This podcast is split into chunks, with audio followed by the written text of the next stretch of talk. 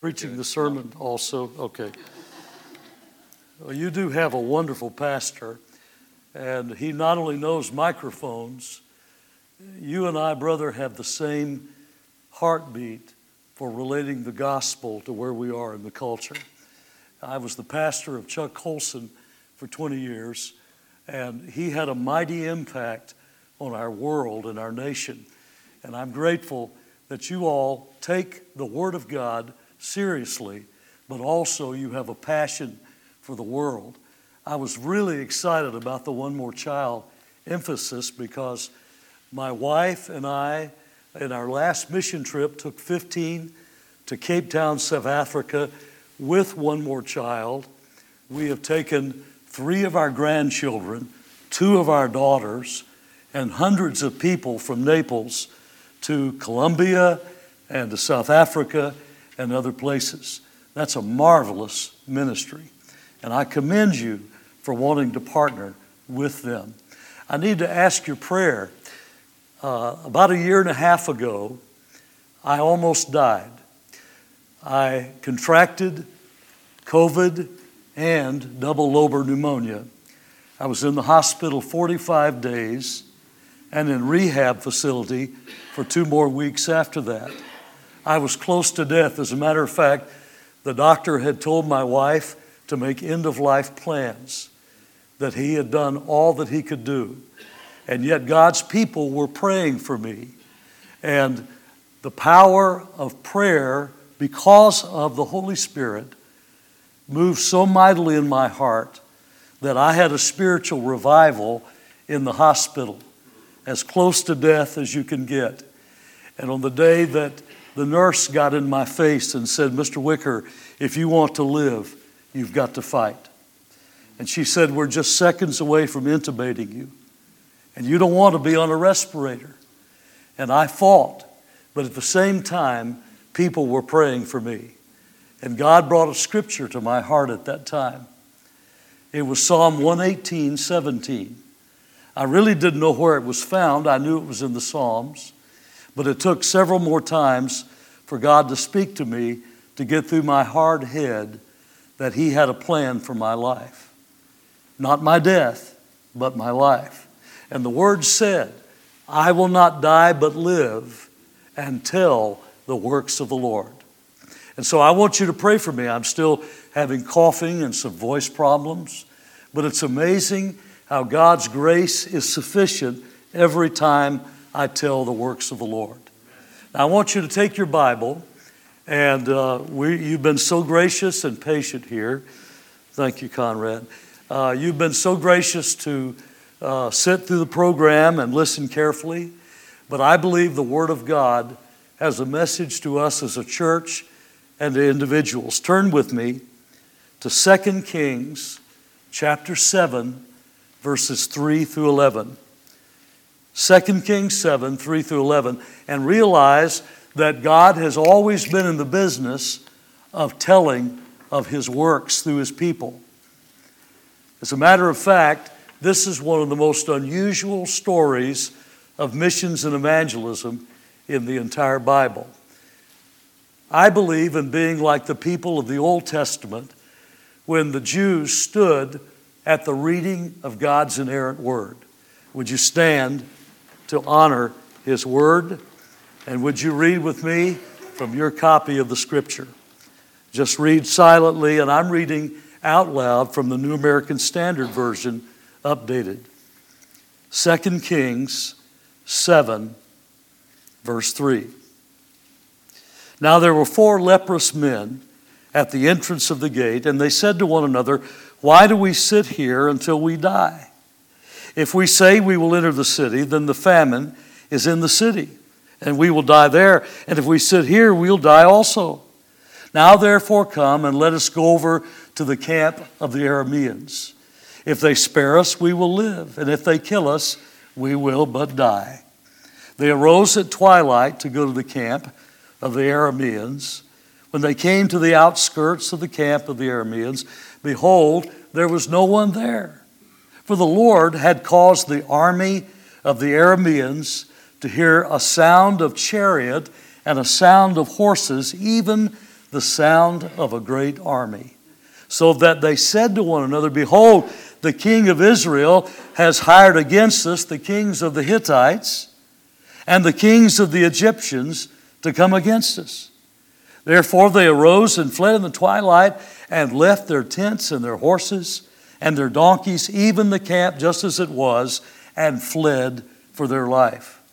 When these lepers came to the outskirts of the camp, they entered one tent and ate and drank and carried from their silver and gold and clothes and went and hid them.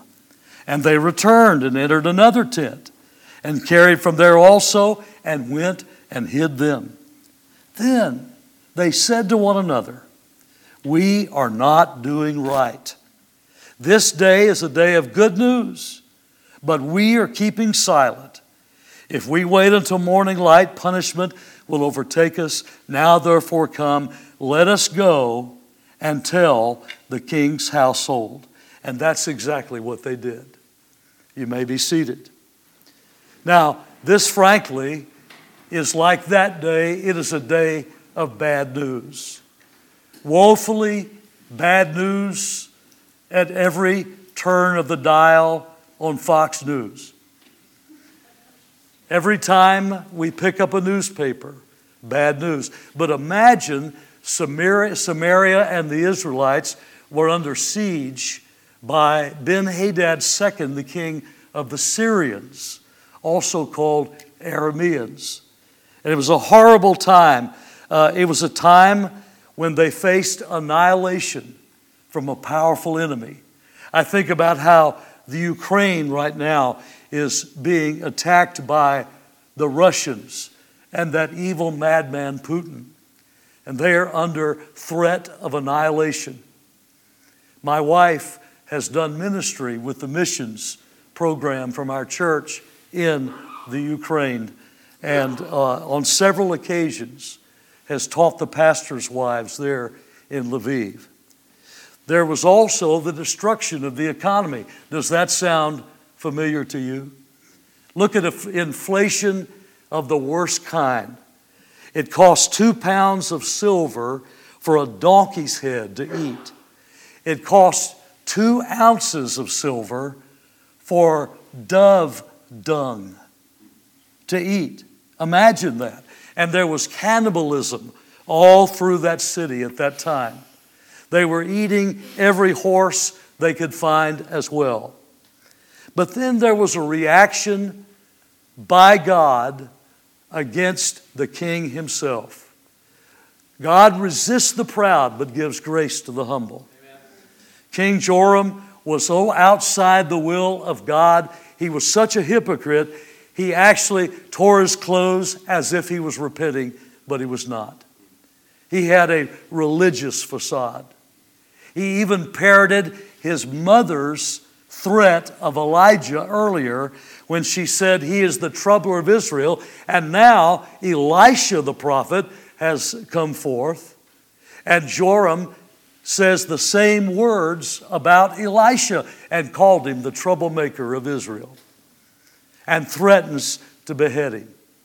You can't get much worse, but then one of his chief officials ridicules the man of God. And so this was a bad situation. They were facing an enemy that was too strong and an economy that was far gone.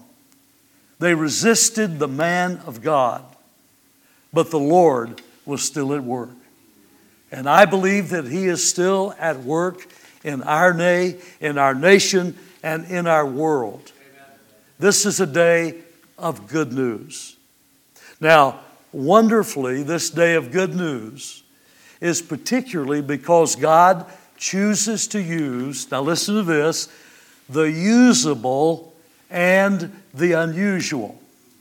And I want to share with you how that happens. God has a plan for you and for me. Now, God uses the usable and the unusual who understand that they're sinners. These lepers were under condemnation. As a matter of fact, leprosy was seen as the curse of God upon these people. Now, I'm not saying that, but that's what they believed in that day. They cried out, unclean, wherever they went. They could be stoned if they came too close. It was seen as the curse of God. And yet, all of us today are lepers. All of us have broken God's law in one way or another. They were sitting at the gate, and the gate was the place where the law was administered. They were under the law, they were sinners. They were separated from God, and you and I know that our sins have separated us from our God. We're all in need of forgiveness. One of the most important insights that we can have about missions is that all nations are lost. One liberal said, Leave the happy heathen alone. But we cannot, because the Great Commission is to go into all the world and preach the gospel and make disciples of all people. They are all lost. Now, in Romans chapter 1, it indicates that we're lost because in, within ourselves we are aware that there is a God. We know with our conscience when there's something right and something wrong. We see in nature the power and the hand of God. And Romans 1 says, All are without excuse because our futile hearts are darkened in our understanding. The Lord somehow put us right smack dab in a mission field where we live. We are live right on the border now, not in Florida. Uh, we, we're in the far country. We live on the border of North Carolina and South Carolina. And I only know a handful of American born people in my neighborhood. Everybody around me are Indians, and I live in a place called Indian land. Now, that's not the Catawba Indians anymore. They're from India, and they worship 330 million gods. And they have no idea who the living, true God is. It's a mission field, and they're lost as well. But here, God also uses the usable, those who are willing to be in God's hand and who are unusual when they choose wisely. Now, we're looking at four lepers here. And they realize they're, they're not able to be in the city, they're outcast, right? And so outside the gate, they, they're starving with the famine inside and the blockade that the Arameans have put up. And they say if we go inside, they'll either stone us or we'll die of hunger there. Or if we go to the enemy, we could be killed there. If we stay here where we are, we are sure to die. And so they reasoned and made a choice. This is so important. Our great Creator created us in His image. That's what Genesis says. Made in the image of God. The image was not erased, but effaced. Mankind fell into sin, all men, mankind. And yet, we still, in the image of God, have freedom of choice and will. Now, let that sink in. Every person, even though we have disabling depravity, even though we have a nature of sin, we still make a choice. That's why the Bible says that though God is sovereign, there is also human responsibility. Whosoever will, who will take of the water of life freely, the Bible says. The invitation is there to choose God. But Jesus said, You are unwilling to come to me that you might have eternal life. We're not robots. You see, if you're free to choose God, you're also free to reject God. And therefore, most people choose not to follow Him and believe in Him. But we still have a choice, just like those lepers. I was reading in 1 Corinthians one day, and all of a sudden, I was shocked to read in 1 Corinthians 737, though a man is talking about his virgin daughter, and Paul is talking about this, he made the most profound statement of human free will. He said that you are not under constraint, you have authority over your own will. And you decide in your heart to stand firm on what you know is right. That is an amazing revelation to me. And yet God says, you can come or you can refuse. I offer the free gift to all. And the lepers do, we have a choice. And with that, even though their minds were uh, clouded by sin, their bodies were broken with leprosy, they were with rotted limbs, walking and even talking. Their faces were sunken cavities. They still made a choice. In 1829, George Wilson was sentenced to be hanged for the cause of murder. And yet, President Andrew Jackson pardoned him. But Wilson refused the pardon. Now, this is true, this is history. They didn't know what to do with George Wilson. And so it went all the way to the Supreme Court. And finally, the rendering, uh, rendering was by Chief Justice John Marshall, who wrote that a pardon is a piece of paper, but it is only powerful if it is accepted by the person implicated. And if he refuses the pardon, then it is no pardon at all, he wrote. Jesus has died for the sins of the whole world. He has paid the ransom price to set us free from slavery of sin. But we have to choose it and believe. But then God uses the usable and the unusual who are willing to take the first step. With blind faith, they knew they had to step out. They said, Let us go.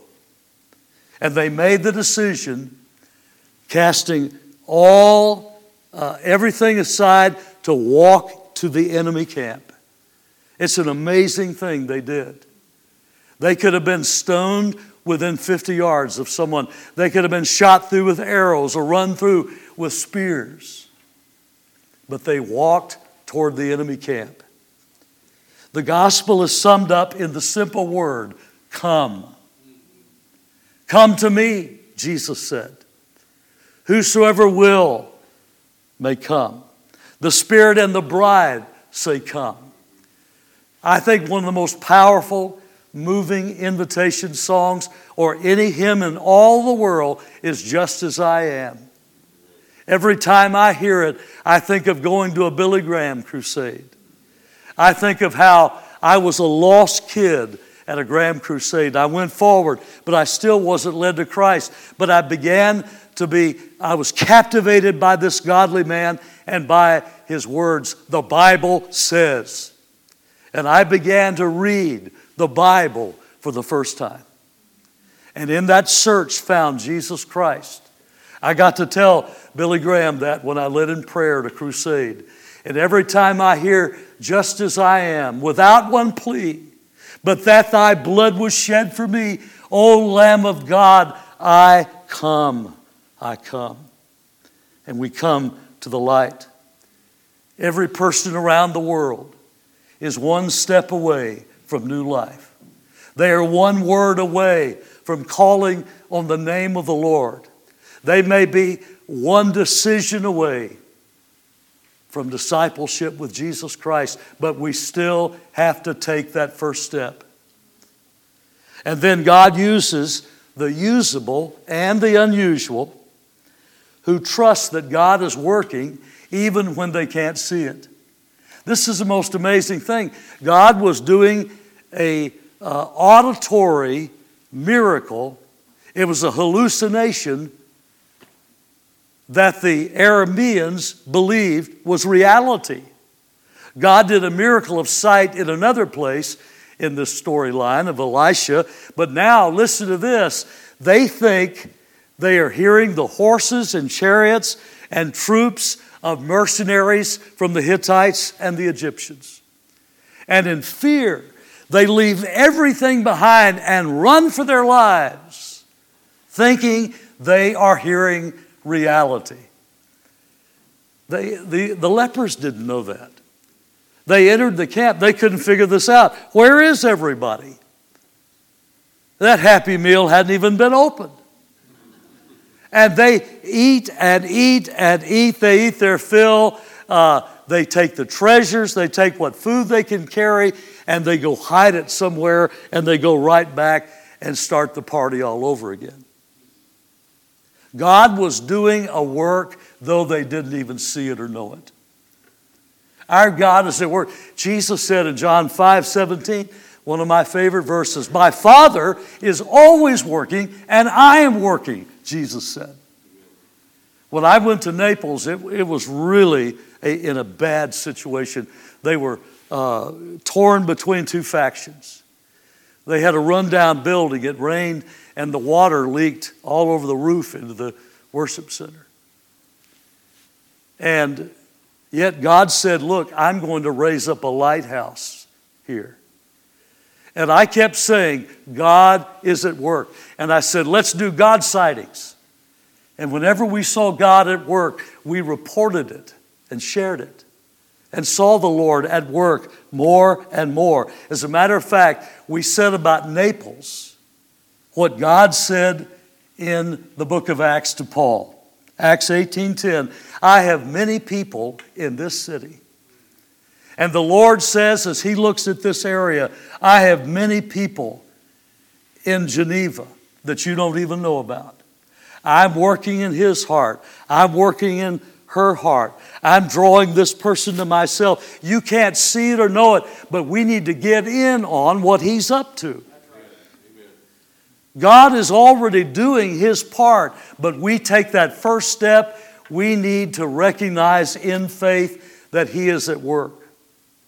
I, I sense, Pastor, the hand of God on this church. I, I don't sense this is a dead church. I don't sense that you're complacent about your community. But God says, listen, trust me that I'm working. I was on a prayer retreat to Bonita Beach. I was rather discouraged at that moment. You, you stay at a church 27 years, you're going to go through all kinds of ups and downs. And that night, as I was at the beach just praying, I looked out and I saw the lighthouse uh, on Sanibel Island. It's across from Fort Myers. And God spoke to me through that lighthouse. We had said the lighthouse was to be the symbol of our ministry. And as I looked, I saw that light go around and disappear. It came back again and disappeared. Darkness, and then light, and then darkness and again light. And the Holy Spirit seemed to say to me, That's how I'm working. You can't see it, but I'm shining over there when you think it's dark. And then I'm shining here, and it may seem dark over there. God is shining right now. And I can tell you right now, because of our relationship with Ukraine, there are many, many godly people, many ministries some of the people in our church down there have built a Christian camp in Ukraine, in the north region. And they have now turned that into a, an assembly area to take people over to Poland. They even went and bought as many vehicles as they could find and pay for to load people up and they meet and they take them there. The seminary, the Baptist seminary in Lviv, is doing the same thing. And now they're being shelled by the Russians. But I'm praying that God's hand will be on those godly people, that He will protect them as He chooses. He's at work. And then God uses, this is wonderful, the usable and the unusual who know that this is the day to share his treasure. This is the day of good news. When I was in the hospital, the Lord brought this whole Psalm 118 to me once I could read the Bible. It took me three weeks to have enough strength to hold a copy, and then uh, a little bit longer to be able to uh, open my eyes and not have blinding headaches to read the scripture. And the first thing I did was find that Psalm 118. And in that wonderful psalm, verse 24, it says, This is the day the Lord has made. Let us rejoice and be glad in it. You know that verse, don't you? And you've quoted that, and you wake up in the morning, and man, it's a beautiful, sunshiny day, and you just are so happy. Your coffee's ready, your happy meal is right, whatever you're eating. And you say, Man, I rejoice. I'm so glad for this day. But did you know this? The word day there means the hottest part of the day. The most difficult part of the day. This is the day the Lord has made. He's put you in the furnace. Let's rejoice and be glad in it. And I thought, God, you've put me in a hot place. I've been on the hot spot, and you've been burning away the impurities in my life. But that's exactly the way it is right now. It's, it's a hot day all over the world. But it's also the day of good news. And we rejoice and share in giving the treasure. And then God uses the usable and the unusual who work as a team. The four lepers together said, Let us go. And then they said, Let us go and tell this good news. We cannot stay silent. It's an us. And God uses all the us's in His family as His team. In that wonderful story where uh, Jesus gave the miraculous catch of fish to the disciples in Luke chapter 5 and their nets were about to break. And the word says they signaled to the partners in the other boat to come and help them. Luke 5, 6, and 7. Now, that word signal means they, they motion to them to come and help. And then the idea was in, in the original language to take hold together with. Come, now let me read it again. Come and help us is literally come and take hold together with us and therefore help us. It's essentially the same wording as the missionary vision to Paul come and help us in going to Europe. Come together, take hold with a mission calling. And I would dare to say, with our cooperative program as Southern Baptist. We have battled the issue of convention stuff for years. And some say, well, I'm going to support an individual missionary. Why not do that and the cooperative program? We had kingdom mission partners like One More Child and other things.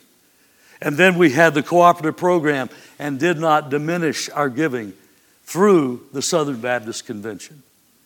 But let's work as a team. Let us go together. And then God uses, and I'm almost through here, the unusual who are willing to give up their baggage and their brokenness. Remember, these are lepers. And they were the most unlikely, unusual people to tell the good news. As a matter of fact, when they went to the gatekeeper of Israel, uh, he took it to the king. I mean, they were skeptical of them. Who wouldn't be? For lepers, bearing testimony. But God uses those of us who have baggage. He uses the unusual who have maybe past backgrounds that are not very, well, let's say, acceptable. You may have a criminal background. You may have been through a divorce. You may have uh, been a bad person and you still have some R rated language. God wants to use you. Let me give you two examples. When I was in Oklahoma, on our baptism committee was a man named Boyd Jackson, a pharmacist. He was the most sour deacon I've ever been around in my life. He walked into a room and turned the lights out. And of all things, he's on the baptism committee, which was kind of a first impression with new believers. And we were seeing just hundreds of people come to Christ. And so here's Boyd. And as I walked up to the baptistry to baptize, I re- Boyd was in a he was in a furious mood because of Crazy Gary. Now, Crazy Gary was a young single guy who had just been saved, and he was so excited in the welcome time, he would climb over the pews to greet people. Can you get that picture? And of course, he wanted to be baptized. And when Boyd got up there, Gary was pouring goldfish into the baptistry. Crazy Gary. And, and, and Boyd was so mad, he, he didn't want uh, Gary to be baptized. He didn't think he was worthy of being baptized. And yet, we went ahead. But Boyd went to a crusade down in Del City. And Bailey Smith was the evangelist. And Bailey preached this famous message that he was known for. And Boyd realized for the first time in his life he was lost. He was a lost deacon and gave his heart to Christ and was truly born again. And he came back to Enid where we lived, and he was a happy man. The joy of the Lord. And not long after that, we went on a mission trip to Haiti, and I, I took Boyd and I thought, oh God, please don't let him backslide he'll, he'll put a wet blanket on everybody here. But he got stronger and happier, and he came back and he said, God has called me to the mission field. And he went with the IMB as a missionary pharmacist to, of all places, Yemen. And later, some of his co workers were murdered. And thank God Boyd was not there at that time but a Muslim extremist came in and murdered some of our missionaries. He served for years in Yemen. His son also served as a missionary. Thank God. I think back when I first went to Naples, God had given me a heart for jail ministry. Uh, Chuck, not only because of Chuck Colson, and I, I had an impression to ask Bob Byer to be uh, to have lunch with me and talk about jail ministry. Bob was a really big guy. I had no idea of his background. And when I started talking to him, he said, he said, Pastor, they won't even let me in the jail. I said, Why? He said, You don't know this, but he said, I was an enforcer for the mob in New York City. I was a made man. As a matter of fact, they don't know I'm here. And you know what? He was the perfect guy for the jail ministry. And for 20 some odd years, God used Bob Byer to grow our jail ministry. And yes, he had a record. I didn't even want to ask him about his past. I'm serious. But we saw that jail ministry explode because God used him. You know, the Bible says that where the strength of the oxen is, there will be the revenue of harvest. But it also says, where there are no oxen, the stall is clean. Well, we have a lot of clean churches right now that are stalls that they, are, they look good, they're clean, they're shiny, they're in order, but there's no oxen and there's no harvest. We need to allow the stall to get dirty, to have some of those bikers come in and know Christ. some of the drug dealers, some of the prostitutes, some of those women who are fleeing from, uh, as, as she said, the trafficking problem. We need to be open to all people. The mission field is here. And God uses every one of us lepers. Let me finish here. God uses, let me give you two other instances. God uses the usable and the unusual who have enjoyed his feast. Oh, taste and see that the Lord is good. When you get filled with the Spirit and you love and know the Lord, you realize God has given you something that must be shared. And I believe that you're like that. I went to Switzerland once on a trip to International Conference on Revival, and they let us go to a chocolate factory, and they said, We'll give you five minutes to eat as much as you want. I thought an angel spoke in German at that moment. And I stuffed myself for five minutes of every kind of chocolate I could eat. And then I was sick of chocolate. But you see, with the Christian life, you don't have the law of diminishing returns. The more you get, the more you want of Jesus. You don't want to hoard him, though. You want as many as possible to enjoy his feast. And that's why, lastly, the usable and the unusual are compelled to tell the good news. How will they believe in him whom they have not heard? Paul said. How will they hear without a proclaimer? I so resent people today quote St. Francis of Assisi, who said, Preach the gospel and, if necessary, use words. You have to live the Christian life, but you cannot preach the gospel without preaching the gospel, without telling the works of the Lord, without declaring the gospel plan of salvation. And it begins right here. How can we be a mission minded church? We're not doing right if we don't tell it. Paul said we are entrusted with the gospel in Galatians 2 7. And that word entrust was an official term for a permanent commission to be the Roman imperial secretary. He was the man chosen to record every single word that Caesar spoke. It was a lifetime commission unless he really messed up. And Paul said, We have this entrusting by Jesus the Great Commission. The Great Commission to go and tell the good news. The good news of great joy, which shall be to all people that great Christmas declaration is.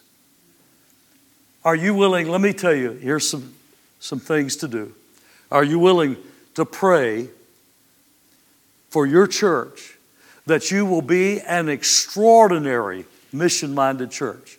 Not just any typical church, but an extraordinary church.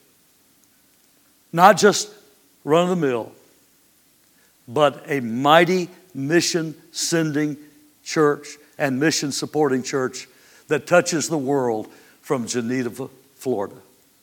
Secondly, are you willing to tell anybody that God leads you to the good news of Jesus Christ? You do not write if you do not share. And third, are you willing to pray that God will raise up out of this church ministries and missions that will touch the world? Like Bob Byer, like Boyd Jackson, the pharmacist. And I could give you name after name of people that I've known in my ministry that God raised up and took that farmer and then sent him to be an ag missionary and that golf pro that God sent out into the world of athletics to share the word. And that doctor who was called to go to a foreign country to take the healing message of the gospel. Are you willing to do whatever God calls you to do?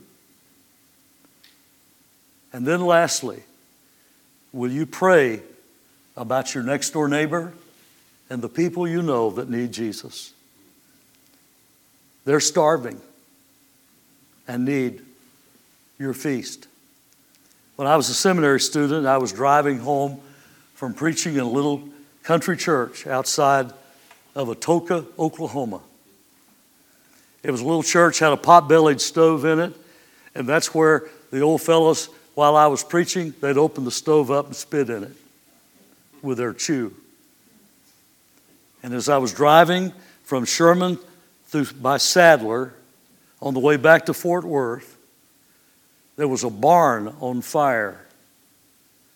I pulled over. The house was dark, but the fire was raging in this barn behind the house. I ran up to the door. I banged on the door. Yeah, what is it? I kept banging on the door. And finally, the, the rancher woke up. And he said from inside the door, Yeah, who is it? And I said, It doesn't matter who I am. Your barn is on fire. What? Your barn is on fire. And he opened the door. What? Told him again. And he and I rushed out to that barn. We were able to save one horse, and that was all. What if I just kept driving? Sure, you say it's just a barn, but the world is on fire. But this is the day the Lord has made the day of good news. Let's pray. God, we find ourselves sometimes afraid of the flame, afraid of the danger or the inconvenience or to get out of our comfort zone. But, oh God, lay the world on our heart. The world's on fire.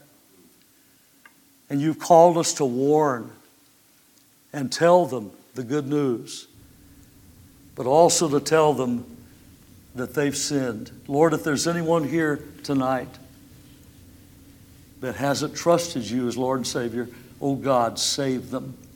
Move on them to make that choice to take the first step and to believe in you.